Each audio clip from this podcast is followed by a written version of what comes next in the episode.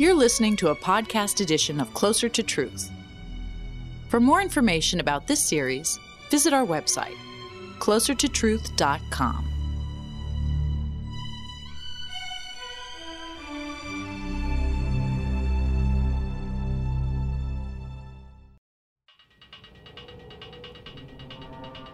Extra dimensions seem the stuff of science fiction. We know three dimensions length, width, height. But what about other dimensions beyond length, width, height? What could that mean? What would extra dimensions be like? And anyway, why would we care? What about the fourth dimension? Time. Not as metaphor, but as fact. Now, some speak of 10 or 11 dimensions as the foundation of the cosmos. Is deep reality so strange? I'd be astounded. Are there extra dimensions? I'm Robert Lawrence Kuhn, and Closer to Truth is my journey to find out.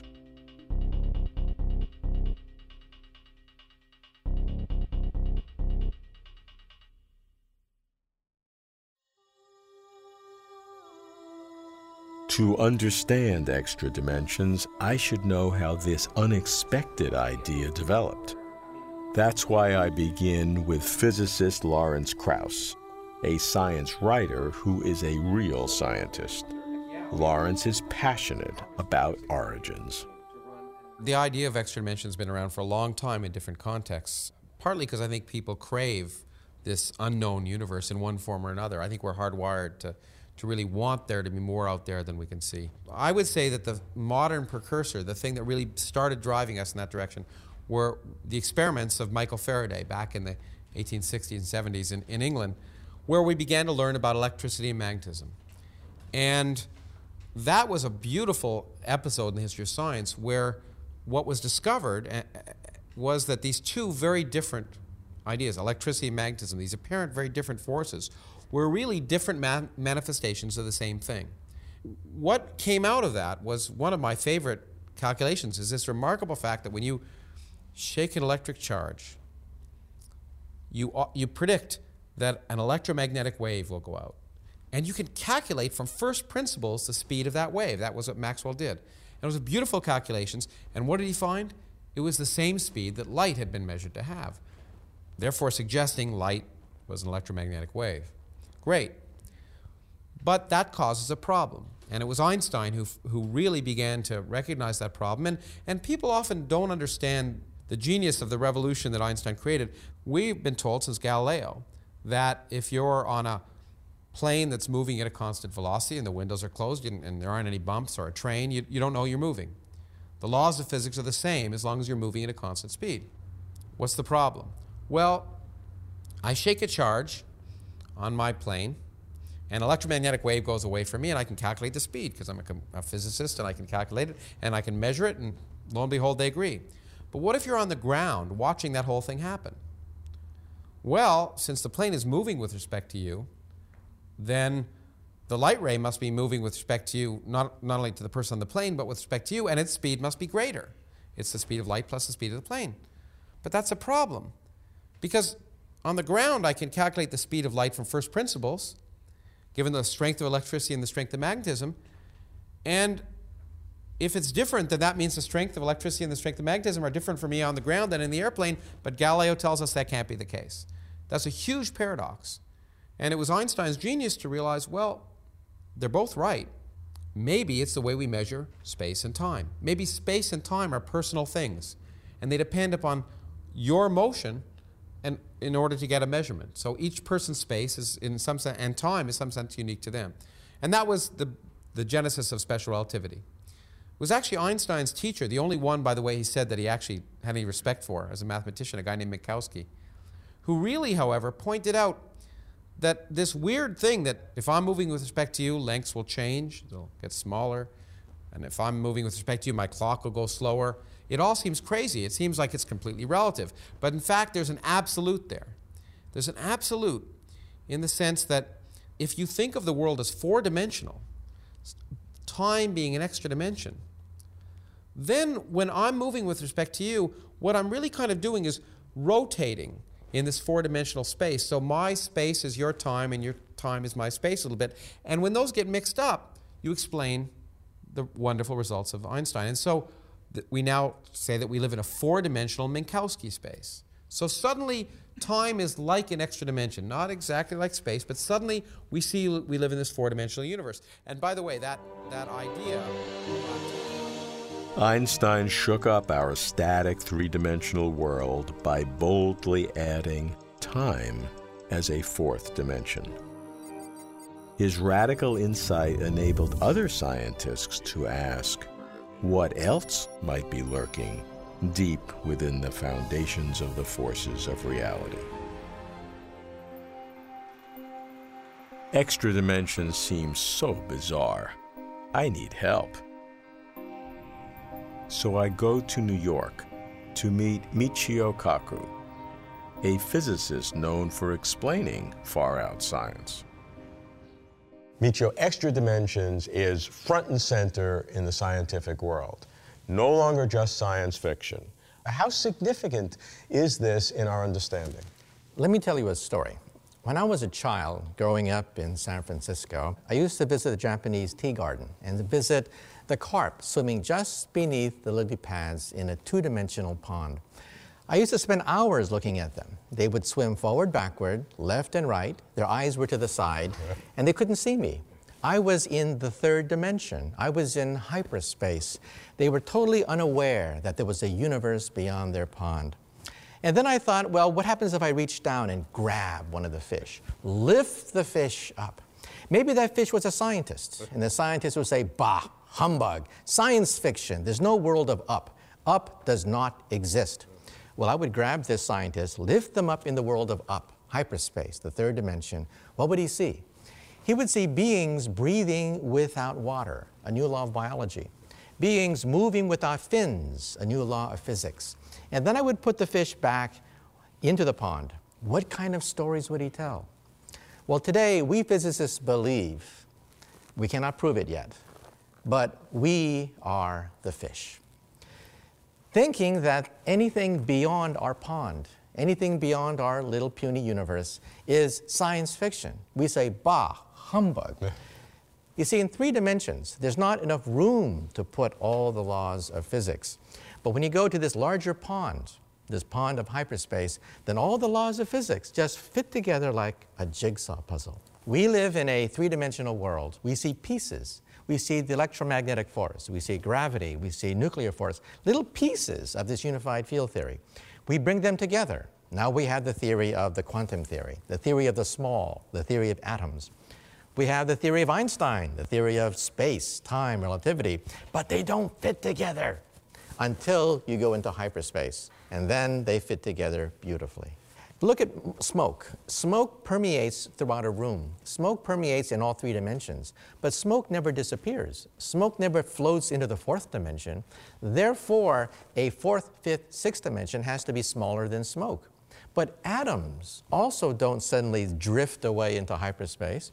Therefore, these higher dimensions have to be smaller than an atom, or else our universe would float away. okay. All right. Now we have that's on the, the, microscopic scale. What, what about large extra dimensions that, that seem to be talked about now in some theories of cosmology? Well, strings can only vibrate in 10 dimensions, but uh, in the 90s there was a revolution that that it turns out that if you add an 11th dimension, one more dimension, then membranes can exist. Not just little strings, but beach balls and golf balls mm, can vibrate. Mm, mm. And perhaps our universe is a membrane, in which case perhaps some of these dimensions could be large, perhaps even infinite. So once you go from the 10 dimensional world of strings, where these dimensions are very tiny, and go to an 11 dimensions, then you're talking about a whole new picture.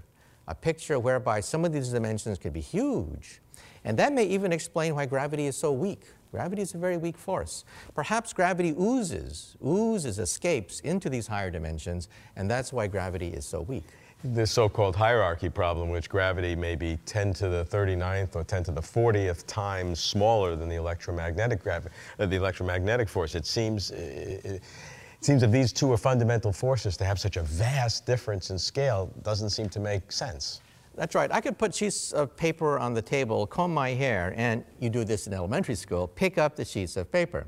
Well, I just defied gravity. The Earth weighs 6 trillion trillion kilograms. I defied 6 trillion trillion kilograms with a comb by picking up pieces of paper with, With the- the electric force. Oh. That's how weak gravity is. We are like flies on flypaper. The flypaper represents our universe. We're stuck. We can't get off. But gravity oozes between flypapers, and therefore we can actually perhaps detect experimentally the presence of alternate universes. This is not just science fiction. Am I as if a fish in a pond? Extra dimensions, small and large, weaving the new fabric of reality. But is reality so fantastic? The key, Michio says, is string theory, which requires 10 or 11 dimensions to unify the laws of physics. I need more on these compact extra dimensions. I'll ask David Gross, one of the founders of string theory and a Nobel laureate in physics. We meet at Caltech. This is one of the surprising things that came out of string theory, even though the idea of extra dimensions has been contemplated before. In string theory, it was discovered that we had to have more than the three uh, spatial dimensions that we see around us. And of course, since we don't see them, they have to either be very small or, as was discovered more recently in the last decade, uh, there could be large extra dimensions in, in what are called warped geometry, so that, again, the stuff we're made out of could be stuck in the three that are visible. So these are all possibilities within string theory, and in which there are a myriad of many too many possibilities, many too many for us to be very predictive about the consequences of the theory, and therefore they should all be explored. Some of them give rise to very interesting scenarios, um, predictions, or if those scenarios were correct, things that uh, observers should look for. They give rise to different cosmological scenarios that could be tested. They give rise to objects such as cosmic string sometimes that could be detected uh, and observed. They give rise to possible models where one might try to calculate phenomena in, in our standard theory of particle physics. So they're all suggestive and fascinating scenarios, and uh, I certainly you know, think it's great that people are looking into this or even trying to see the uh, observational consequences. Okay, David, at least we agree we don't see extra dimensions. They are either too small or warped geometries. With all the myriad possibilities of string theory, could there ever be real data? To find out, I go to Harvard to ask a physicist exploring how high energy experiments might unify string theory and cosmology. Nima Arkani Hamed. Nima, how can there be extra dimensions beyond the three dimensions of space and the one of time? Well, it's certainly theoretically possible for there to be extra dimensions. Uh, the, the usual analogy people use is, uh, is to imagine that there are other dimensions there, but they're curled up to a very small size. So it's like looking at a garden hose from very, very far away. A garden hose from very far away looks like a line, but as you get closer to it, you see it has, uh, it has a little bit of a thickness. There's a little circle there with, with, uh, with a finite size. Compactified. So it would be compactified. So if you went around this other dimension, that you would very rapidly come back to the same place. That's the idea. The idea had a big resurgence in the 70s and 80s with the realization that that string theory, with a very, very rigid theoretical structure that you really couldn't monkey with too much, predicted that there should be 10 dimensions, 10 dimensions of space and time. More recent theoretical developments hoof that up to 11, but anyway, it's a number, number that isn't infinity. for example, uh, for the mystery of why gravity is so much weaker than, uh, right. uh, than all the other forces. By 10 to well, the 39th or some well, by, compared to electromagnetism? Sure, right. So one possibility is that in fact it isn't much stronger, uh, that at the length scale of around 10 to the minus 17 centimeters, where we first start encountering this problem of why gravity is so weak compared to everything else, well, maybe gravity really catches up with everything else at 10 to the minus 17 centimeters. But there are extra dimensions in which only gravity propagates, and the ordinary particles and forces don't propagate. Um, so that gravity only appears weak because it's diluting its strength in, in extra dimensions. Ah. How does this uh, um, articulate with the so-called branes of uh, cosmology, where you have uh, our whole universe would be uh, uh, on a three-dimensional brane floating in a in some fourth or nth dimensional space. Right. So so branes are a crucial part of this picture. In fact, the, the existence of branes was what allowed us to do all these right. uh, novel things with uh, extra dimensions for for the simple reason that when everything is spread out then if you make the dimensions big or small, you make all the interactions weak or strong. Right. Okay. Whereas when some things are trapped to living on a lower dimensional surface, while gravity lives everywhere, yes. it's possible to adjust the relative strengths to make only gravity weaker while keeping everything else strong. So the branes are a crucial part of the whole story. And there's many, many different scenarios now that, that exploit branes uh, and extra dimensions to uh, do interesting things. And many of them have experimental consequences, so they will live or die on the uh, near-term timescale. 10 or 11 dimensions of space and time, all but our common three dimensions astonishingly tiny.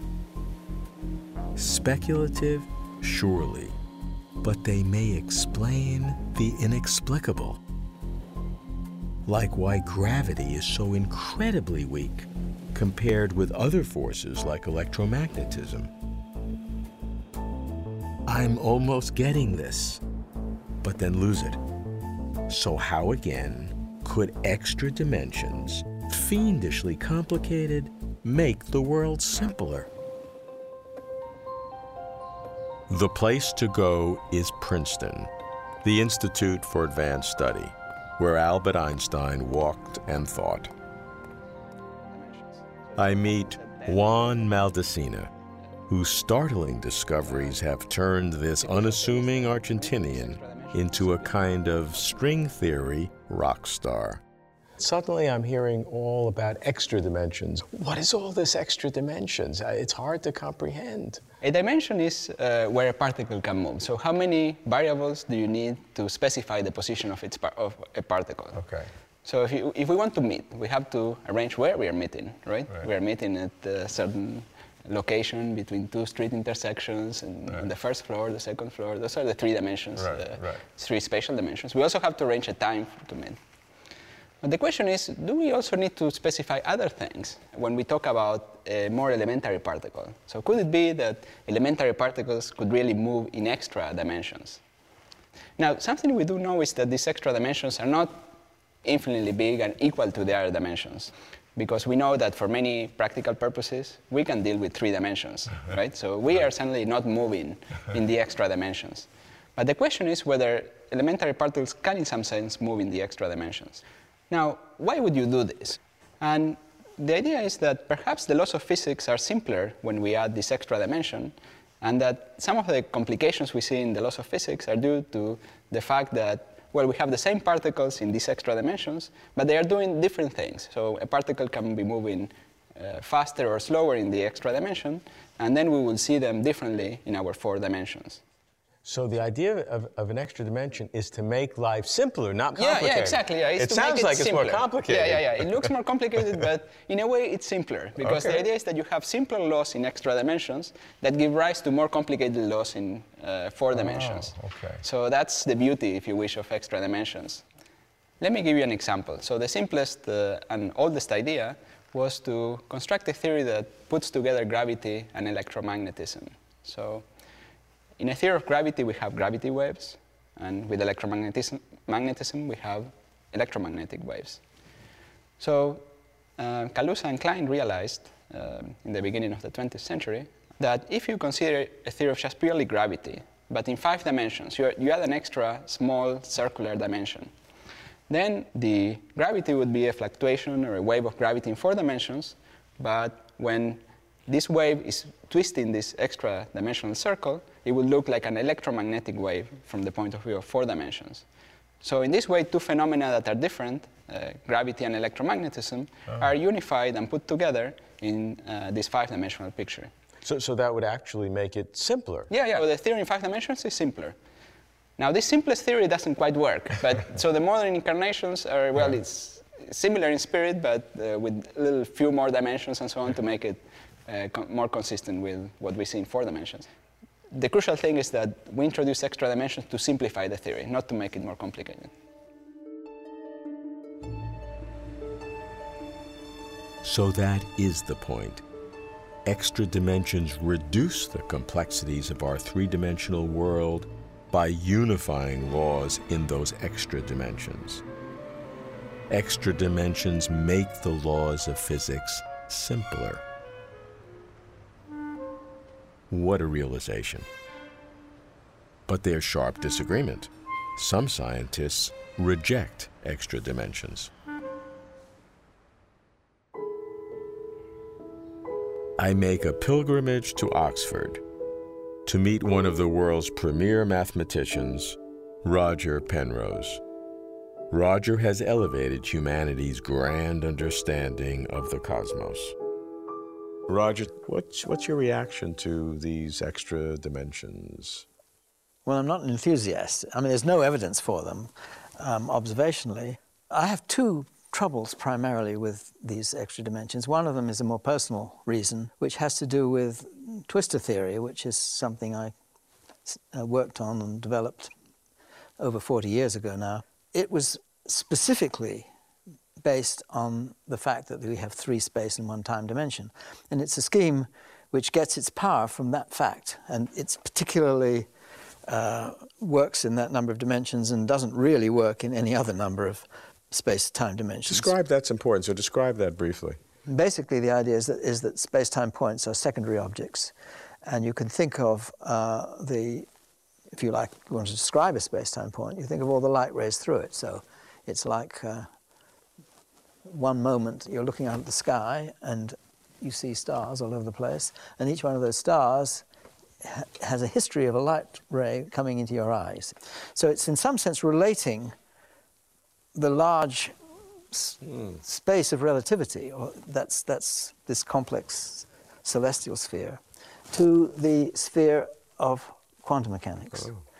And it's making a link between the physics of the small, which is quantum mechanics, and the physics of the large, which is relativity. Which is the great problem of the 20th century and continues to be the great problem. That's right. Well, this is a particular angle on that. You see, it's quite different from what most people do who do quantum gravity that's just trying to make this link. They say, all right, well, quantum mechanics has to be applied to space time structure. Okay, it's hard to do because it means space time structure may be granular, all sorts of funny things, you see. But what they don't say is that quantum mechanics needs to be monkeyed with. They say, take quantum mechanics as it is, and it's got to be applied to our ideas of space time. Now, my view is that that is not correct that we want a much more even handed marriage where quantum mechanics has to give as much as space time structure has to give. And this means that you don't use quantum mechanics as it exists at all levels. You have to think of the right theory, which is a molding of these two separate theories into one scheme. You said there were two reasons why you are not a fan of extra dimensions. That's right. I just don't think these extra dimensions are stable. When I say not stable, they will just collapse. And what's interesting to me here is that maybe these string theory ideas can have a value in theories which don't require extra spatial dimensions. And this, this would give them, to me, a lot of extra plausibility.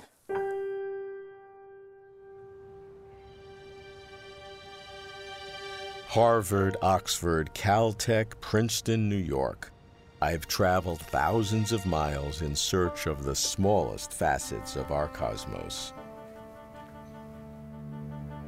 It's the great human quest to dig up the foundations of mass and energy, space and time. The drive is for simplicity, to explain how the world works concisely and elegantly. When theories are complicated, then there's likely another theory, simpler and thus deeper. And simplicity, when found, is breathtaking. That's the addicting appeal of extra dimensions to show how the atomic zoo of what seem to be very different particles are really different manifestations of the same singular atomic animal. Unity from diversity, the wonder of it all. How much more is there to discover? But do extra dimensions really exist? Either way, the exhilaration of exploration brings us closer to truth.